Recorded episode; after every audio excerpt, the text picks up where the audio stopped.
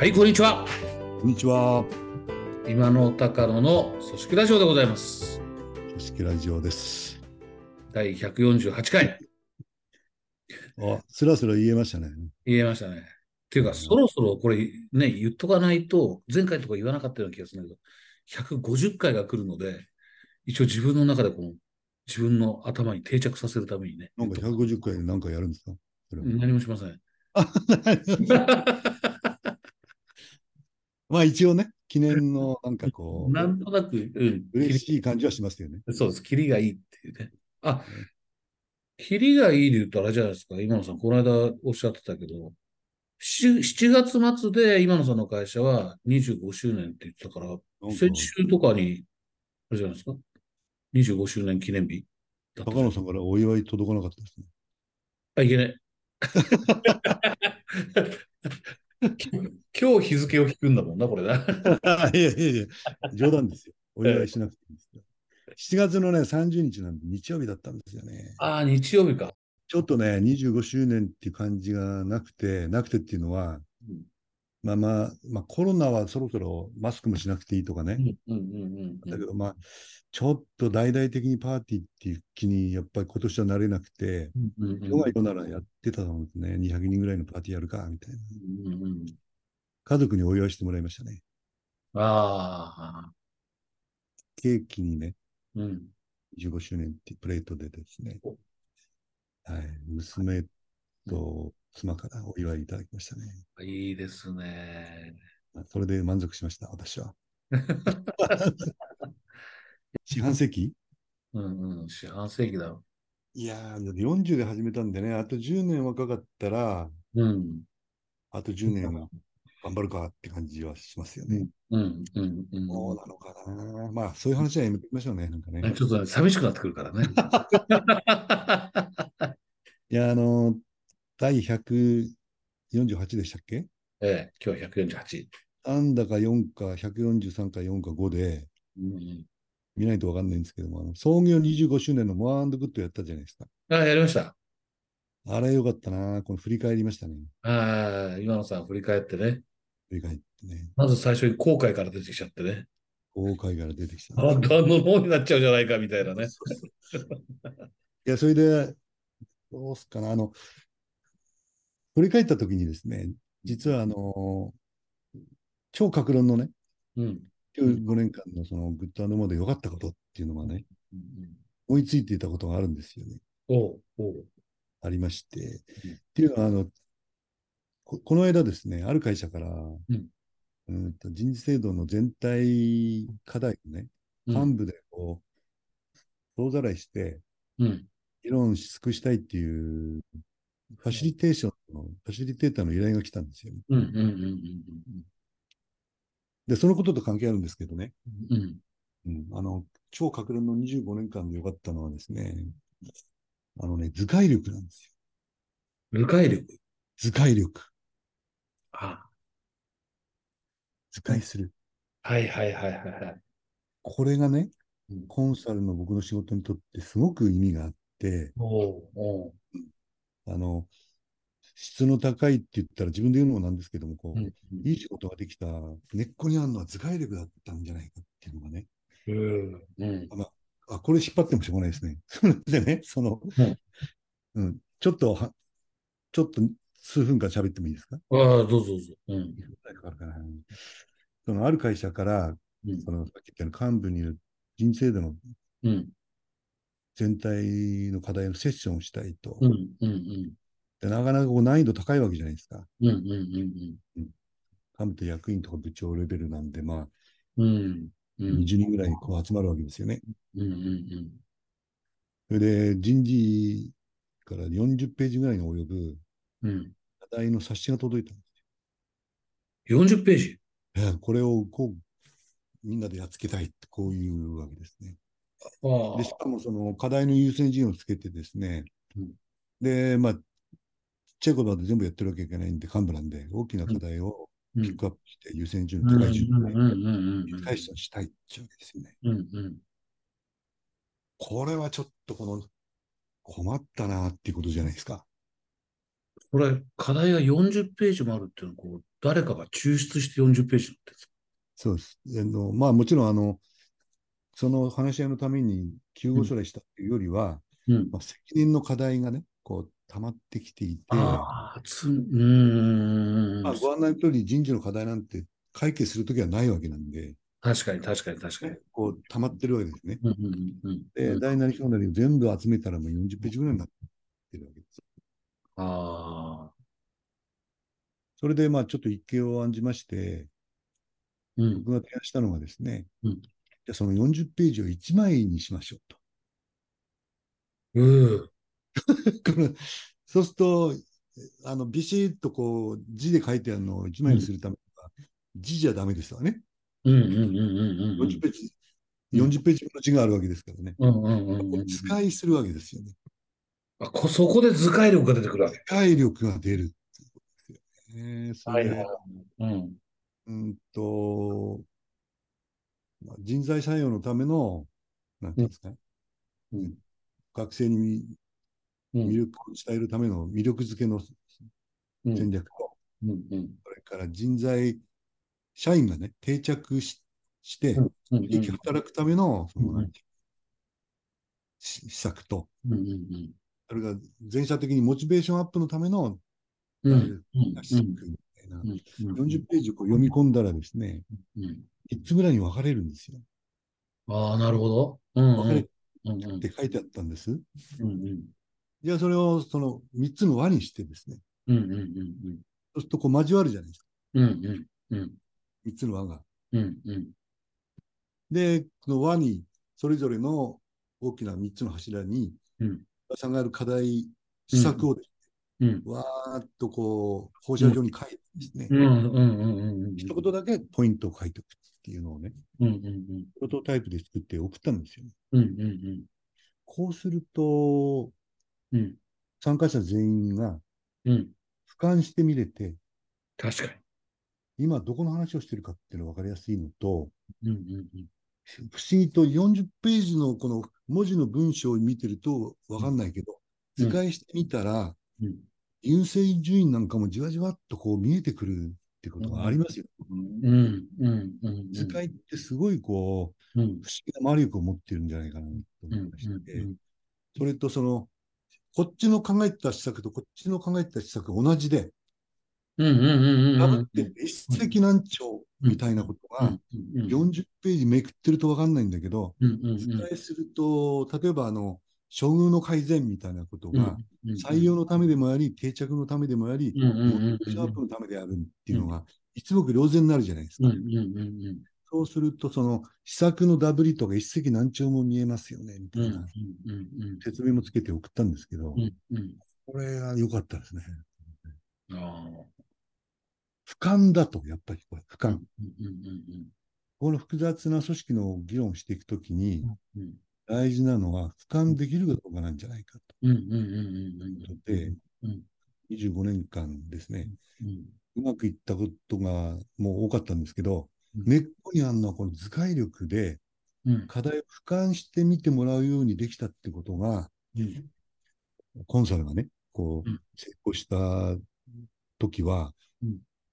図解して俯瞰してみ見ていただくことができた時に、うん、成功の確率高かったなっていうのはですね、うん、振り返ると思いました。なるほどな。あの、いろんな課題があるなとこう漠然と思っていて、まあ40ページ、テキストで40ページあるともう、なんていうか、いわゆる狭い道、アイロに入っていくっていうか、ああ、そうなんですよね。細かい狭いところにどうも思考がこう入り込んでいって、そうなんですそうなんです見えなくなりますもんね。で、なんなら一ページずつ議論なんてしようもんなら、そうそうそうそうそう。そうね、おっしゃる通り、詳細に迷い込みますよね。そうなんですよね。そうなんでさっき今野さんおっしゃってたのその、これとこれって繋がってるとか、これとこれって別のところだと思ってたけど、一緒じゃんとか一緒じゃんっていう、そうです、そうです。いうのもテキストだと確かにわからないんですよね。で、しかも狭いとこ入ってっちゃうと。分かる人には分かるんだけど、うん。分からない人が多いいうかうんうんうんうんで、やっぱ幹部全員っていうと、組織のことや人事のことばっかりやってる人じゃないわけなのうんで、これはやっぱりこう、なんていうんですかね、一目瞭然、うん。うん、やっぱ俯瞰ですかね。確かに。もう一目瞭然ってのも大事ですよね。はいですね。だからさっきおっしゃってた、こう、なんか優先順位が見えてくるっていうの分かりますよ。なんかこうね、こう、確かに図解、いもうそう、ごちゃごちゃ書いてあるんだけど、その、なんか本当タイトルみたいなところだけ抜き出して、こうね、図解っていうか落とし込んでいくと、大事なものがなんか光って見えてくるときありますもんね。あります、あります。だから、あの、なんか研修でもですね、うん。ちょっとあの話が変わるんですけどあの、管理職の、森林管理職の研修みたいなうんうんうん時に、うんあの、今までいろいろんなことやってみたんですけど、うん一番評判良かったのがですね、管理職の仕事の守備範囲をうん。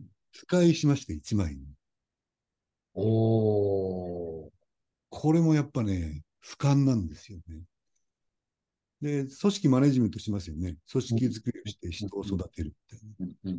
それを礎にそのビジネスマネジメントするじゃないですか。うんうん戦略考えて実行して、うんうん。で、じっとしてたら負けるんで変革を推進する。うんうんうん。この組織マネジメントとビジネスマネジメントっていうこの2つの箱を作ってですうんね、うん。その中に組織づくりと人を育てるっていううん。また箱を作りまして、うんビジネスマネジメントの方に戦略の実行と変革を推進するっていう箱を作って、うん。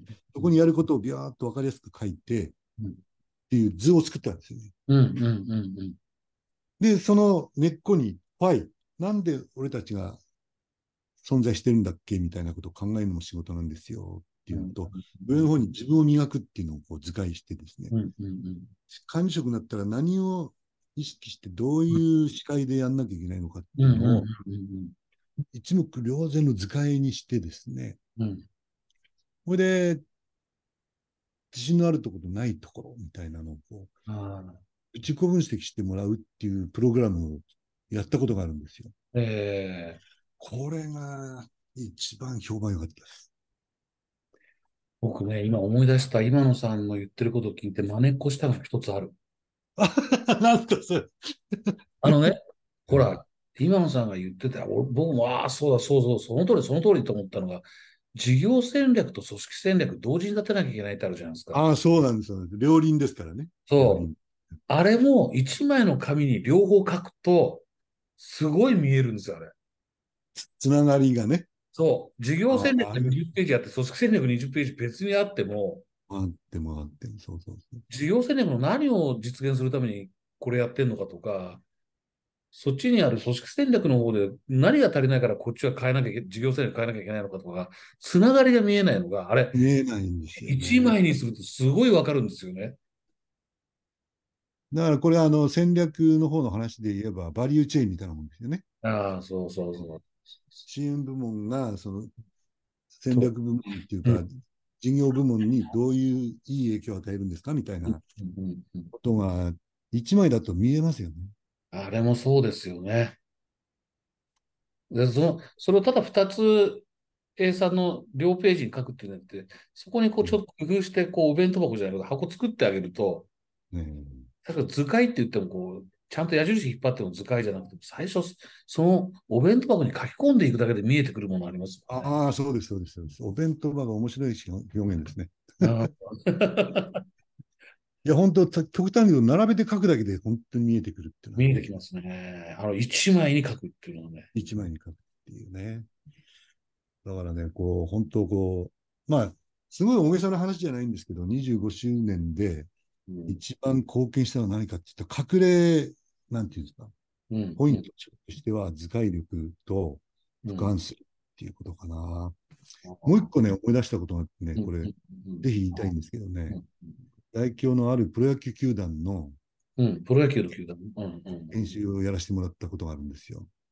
ああ、はい。はい、昔からはい。知ってるから、僕はあそこだなってわかります。えー、まあちょっと記はいはいはい憶にはい。うんうんうん。言えません。はい。うん。ちょっと言えないんですけれども、ほんで、2日間でね、うん。監督とコーチとうん。フロントと、うん。それから1軍と2軍と。全員集まった研修だったんです。うん。うん。うん。そんなの初めてなんですって。うん。うん。うん。で目的は、うん。選手の自立性を上げて、うん。うん。うん。あの実力を上げて、やっぱ勝てる球団にしよう。こういうことなんです。うん。うん。なるほど。で、僕は監督にもインタビューをしてですね、うん。一軍と二軍のうん。コーチにもインタビューしまして、うん理想の球団のありたい姿っていうのがこう見えてきたんですはいはいはい。うん。よ。ね、結論から言うとですねうん、コーチには全然受けなかったんですけど、はいはい。うん。フロントさんにはすごい受けまして、ああ。そのありたい姿が俯瞰できる図ができたんですね。ああ、なるほど。うん。それどういうのかっていうと、まあ、サーバントリーダーシップみたいに、うん。フロントが上で、次が監督で、下にコーチがいて、選手が一番下っていうんじゃなくて、ああ、そういう一般的なピラミッド型じゃなくて。じゃなくて、うん下にフロントがいまして、次監督で、次上がね。上に選手がいると。うん。で、矢印が下から上に向かっていてですね。それぞれがどういう役割で、そのすぐ上にどういう影響を与えるべきなのかうん。っていうのをインタビューしたらみんな言ってたんですうん。うん。うん。よ。それを分かりやすく図にしたんですね。うん。うん。うん。で、その研修の中ではコーチはやっぱ自あの選手のことを考える人なので。まあ、議論はしたんだけど、あんまりこう、うん。かかったんですが、フロントさんにはこれは非常にありがたい図だった。ああ。その球団のありたい姿と、どことどこの関係をどう考えればいいかっていうのが、一目でわかるっていう図だった。うん。うん。うん。うん。これも図解？です俯瞰するえーだから、あれでしょ？だから、普通はほら、こう、そういうのを書く、ピラミッドとか三角で書くと、一番上に一番偉いと思われるとこ書くから、まずフロントが一番上にいて、そうですね、そうですね。で、順番にこう下がっ、あの、現場に下がってくるっていう図なんだけど、三角の図なんだけど、上下逆転させたってことです。そうです。それと一軍がと二軍が並んでる。あーあ、並んでる。並んでる。一軍、二軍。まあちょっとラジオなんで、これ、私の動作が見えないと思うんですけど一軍が上下じゃないんだ。並んでる。あさっきの階層があって、うん一軍、二軍が両方あるじゃないですか。あ、はいはいはい。こう、一目で見えるようになってて、うん一軍と二軍とのやりとりも、うんこういうふうにやりたいっていうふうにおっしゃったのを、やりとりも図解に入れたわけですね。なるほど。うん。やっぱり一気通貫で意思意思疎通をしてやりたいよね、なんておっしゃるわけじゃないですか。うんうんそれ文字で書いても全然こうピンとこないですよね。うん。うんうんうん。これ図解すると一目瞭然みたいなるほど。まあ今日の話題はラジオに向かないですね、これ。手、身振り手振りで一生懸命図の説明してますからね。実はさっきの冒頭の丸を3つ書いてですねってところも身振り手振りだったんだけど、重なるところがあって ああ、でも、いや、でもね、図解って僕ね、それで思い出すのはね、あの、リーマンショックの時ね、大変だったんですよ。まあ、まあね、実質的にもう日本で初めての事業再生 ADR っていうことやったでしょ。ああ、やりましたね。課題がね、もうあまりにも多いわけですね。なるほど、なるほど。これ日々ね、こう、机考えてるんです、僕ね。一生、まあ自分でも書こうとしながらも考えてるんですよ。そうすると。僕の横にいたやつがですね、当時、何だったかな。ねえ人事課、人事部長、人事課長、違うな。なんかだったんだけど、隣のですね。で、そいつが、ふっと聞いてくれるんですよ。高野さん、今何か考えてますって。なるほど。ガーンとこう机でこうやってると、なんか考えてます？って言うから、うーんって言ったら、まあ、構わないから吐き出してくださいと、聞かせてくださいって言うんですね。ああ、聞いてくれるわけね。うん。で、いや、でもまとまってないけどって、いいです、いいですって言うから、まとまってないまんま自分の頭の中に中にあるものをベラベラベラベラ喋るんですよ、僕。なるほど、なるほど。で、彼はこう最初はこうノートを取ってるんですね、それ聞きながら。次の日にね、A31 枚に図解してくるんです。おお、図解力の人がそこにもいましたか？もう一目見てね、本当に優先順位もわかるし、自分が一番悩んでるのはどこなのかも見えるし、その原因がどこにあるかもわかるし、あの、そんな精密に矢印書いたりとかしてるわけじゃないんですよ。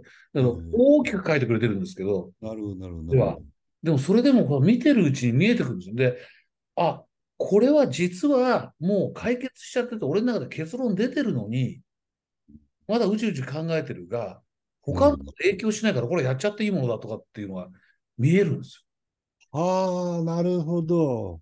できてること、できてないこともか考えやすいわけだ。よ。そう。なだからる一旦こうなんとか、僕がこう頭の中で考えてると、あっち行ったりこっち行ったり、狭いところに入り込んだり、出てきたりってこう繰り返して関係性見えなくなって、ぐちゃぐちゃになって結論が出てないものを吐き出すと、彼がざっとこう図にしてくれて、そうすると今言ってることがわかるっていうのを、この半年ぐらいその ADR やってる間に、あいつね、4、5回やってくれました。ありがあいつあいつって言うとかわいそうかもしれないね。あの方って言った方がいいかもしれない。あの方が。感謝をこうん何を隠そう、ゆうべ飲んだんですけどね。う。ああ、そうですか。いや、でもそし、その人はうん、人事の人って言ってたから、優秀な人事マンですね。そうですね。当時は経営局にいたかもしれないけど、あの、うん人生ですね。いやー、あれは助かった、本当に。らしいなだから今の図解うんで、すよね。今のお話のその ADR みたいな多岐にわたって複雑な。課題そうです。とい必要ですね、図解ね。うん、うん、うん。本当にそう思います。思いますね。うん。でも全体を見渡す、こう、なんていうかな。なんなんかこう、どんどん細かいところへ行って、こう、姿勢もこう、なんていうか、机にだんだん頭下がってきて、小さいところ見てるようなところを、ぐわっと引き離して、なんていうか、大きく見るみたいなそうですね。ことの効果がありますよね、きっとね。うん。なんかあの、ブッドモア旧マングローブでですね、うん、うん、組織変革のコンサルティングのうん。うん、提案に行きますよね。うん、うん、うん、うん。こういうオファーがされて、うんヒアリングして何社かに声かけるんですけども、うん、うん。ヒアリングして提案書を作りますよね。はいはいはい。うん。まあ、自分で言うのもなんですけど、結構あの打率高かったんですよ。うん、うん、うん、でその要因は何かなと考えたんですけども、うん。うん。提案書も1枚なんですよ。ああ。うん。コンサルティング提案書を A 3 1枚にですね、うん、うん。ちょっと細かくなっちゃうんですけれども、うん、うん、ヒアリングした内容ですね、組織が抱えている課題、うん。管理職の課題と一般社員の課題みたいなことと、うん教育の面と人制度の課題みたいなのを、こう1枚で関連性も、うん。まあ仮説でしかないんですけど、1うん、うん、うん、回か2回ヒアリングしてるだけなんで、うん。うん。それってそこにコンサルの順番どういうふうにやっていって、うん、で、プロジェクトとコンサルの関係も図解してですね、うん、うん。やるべきことを、まあ、見積もり書とかも1枚ではできないんですけども、うん、うん。課題と進め方と関わり方みたいのを A3 で1枚で分かるようにし,、たんですよ。うん、うん。これが非常に良かったんですね。っていうのは、我々がやることっていうのはともかく、うん。おっしゃっていただいたその課題感みたいのが、うん。あのまだ受注してないんですから、これ無料ですよね。これね。例えば、まあ、我々が受注できないとしてもね、うん。これ返してくださいってことはないわけなんで、うん、このあのヒアリングで課題がこう一目で分かるようになっているっていうのは、非常にご評価いただいて、あ、この人たち、こう、なんか分かるようにしてくれるんじゃないかっていう期待感をね、うん、うん。いただけたんじゃないかなっていう気がしますね。ああ。ね今の話は余計だったかな、これは。いやいやいやあのね、提案、提案を受けてる側から、だからあの、提案を受けていた側にいた人間から見るとですね、あの、すごいかっこいいパワーポイント何十ページで来るんですよ。あ多いんですよ。そうそうそうそうそう。うんそうです。だから、自分の頭の中で組み立てたりとかするんだけど、結構ね、これ全部とは言わないけども、あの、割と多いのがやっぱりこう、なんていうかな、うん定型化してる頭の中から出てきたな、これみたいな。ああ、そ、それなんか分かる気がする。言いたいことわかります？なんか。うちの問題は何かっていうことを掴んだり深めたりじゃなくて、まあ、こういう場合はこれ、この枠組み、フレームワークですね、みたいな感じで、ああ、まあな、言葉は悪いけど、真ん中使い回してるみたいな。でそうそうそう。で、それが何十ページにもわたってるみたいな感じ。フレームワークに入ってるから分かったような気はする、分かったようなっていうか、分かるんですけど、僕もほら、今野さんのとこからも提案受けたじゃないですか。えーあれはね、ん？こっちはね、何が違うかというと、そこの、その一枚にする過程が違うんですよ、過程が。なるほど。どっかから持ってきた定型じゃないんですよ。そうだ、思い出した。そうそう。た高野さんに頼まれた人生度の提案もあれ、い A3 枚出した記憶があります。そう。だから、こっちがこう、さっきのね、あの、僕のね、彼と一緒ですよ。こう僕は僕らこう聞かれるままに課題について自分たちの頭の中にあることをベラベラ喋ってるんですよ。うんそれを、すごいこう考えてくれないとフリーの図形にならないですよね。なるほど。もうすでにできている、なんというかこう、フレームワークにはめてきてるんじゃなくて、聞いたことを咀嚼して考えて深めてないと図にはできないので、それが見える。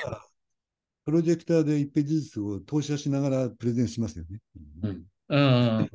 それなん。ですよ。だそそれが、やっぱこっちの心も打つし、こっちがやっぱ、あ、課題これだって納得感も高いし、自分でも見えますからね。それはね、ちょっと言葉を変えると、今、今気がついたけど、言葉を変えるとねうん、図解をしてもらうことによって、こう、さっきから言った狭いところに入り込んでいたものが、こう、俯瞰して見るようになるじゃないですか。そうですね。だね、結果がね、こうグランドデザインになるんですおおいやー、この体内時計がいい時間の時にこうまとめのよ。キーワードを出してくるね、やっぱり。いいタイミングだったね、これ。でもそう思いません？